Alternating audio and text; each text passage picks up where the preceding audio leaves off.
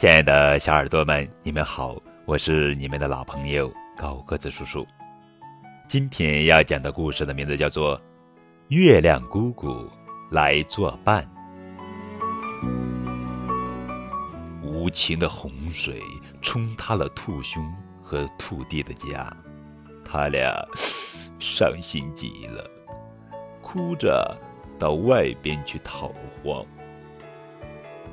夜幕。笼罩着大地，兔兄和兔弟哭着坐在山坡上休息，他俩连眼睛都哭红了。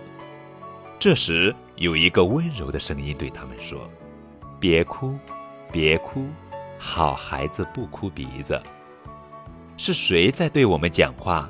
这声音真好听。这声音是从天上来的，好像妈妈在讲话。兔弟说。兔兄、兔弟顺着声音向天上望去，天上只有月亮姑姑望着他们。兔弟问：“是您在对我们说话吗？”“是的。”天刚黑下来，姑姑就来为你们引路了。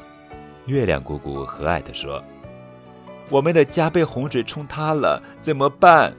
兔兄问：“旧房塌了，可以动手造个新家呀。”山坡上正好可以安家，月亮姑姑鼓励他们说：“好。”兔兄兔弟说干就干，他们在山坡上开始挖洞造屋。